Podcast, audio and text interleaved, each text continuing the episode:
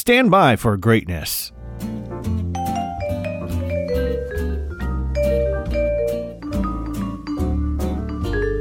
What's going on, ATL? It's Blindside, Channel Ocho Productions, and I'm coming at you with another onset weather update. Welcome to the middle of the week. Today's date, April the 19th. And yes, it's Wednesday.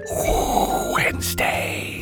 Here's your weather. We have warmed up quite indeed for the week. High of 84 today, low of 56. Sunny skies across the board. Gonna be beautiful. Rocking that good to moderate air quality. I'll take that any day, air day. Low percentile of humidity. That's what I'm talking about. Any break from Atlanta's humidity is a good day. We'll see some clouds rolling in late Thursday, early Friday, and a little rain to follow with that. We'll keep the eye on the sky on that one. But for now, let's enjoy the sunshine. Your sun's gonna look to rise at 7:04 in the AM and set at 8:11 in the PM. And now for some another asteroid scare you should know about. News. Another one, another one, another another one, the one.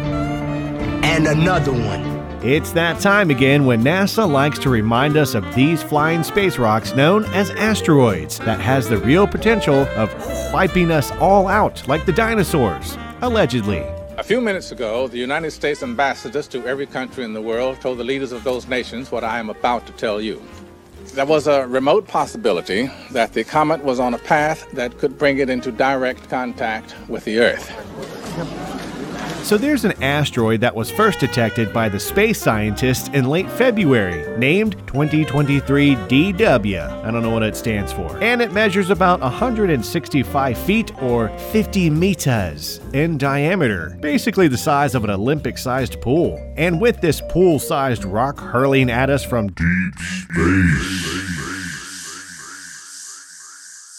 NASA first warned us that there's a slim but possible chance to hit us in 2046 on Valentine's Day. My boyfriend texted me this morning and he was like, "Look outside your door." and but you know, I look outside my door and my boyfriend's nowhere to be found. But there's like this giant white bear. Yeah, the bear's there. On the ground. Oh, he's a cat. Floor. Isn't that like the sweetest thing ever?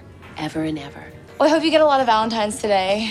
Now, NASA peeps have gone from a slim but possible chance to hit us to almost definitely whiz past us without incident. So you can keep your long made reservations you made at that one place you've been wanting to go to and take your significant other to impress them outright, but there was a waiting list, a long waiting list, and in fact, the only V day it was available was in 2046. And so now you can keep that reservation, buddy. Uh, Dorsia, yes? Yeah, can you take two tonight at, well, let's say 9 o'clock? We're totally booked. Really? That's great. No, I said we are totally booked. Two at 9? Perfect. See you then. You didn't give a name.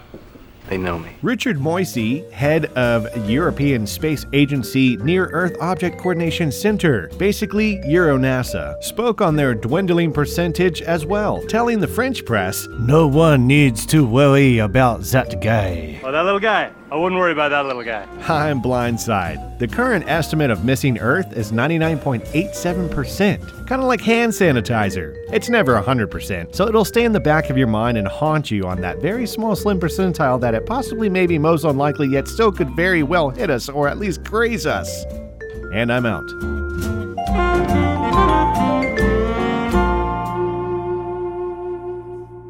So you're telling me there's a chance?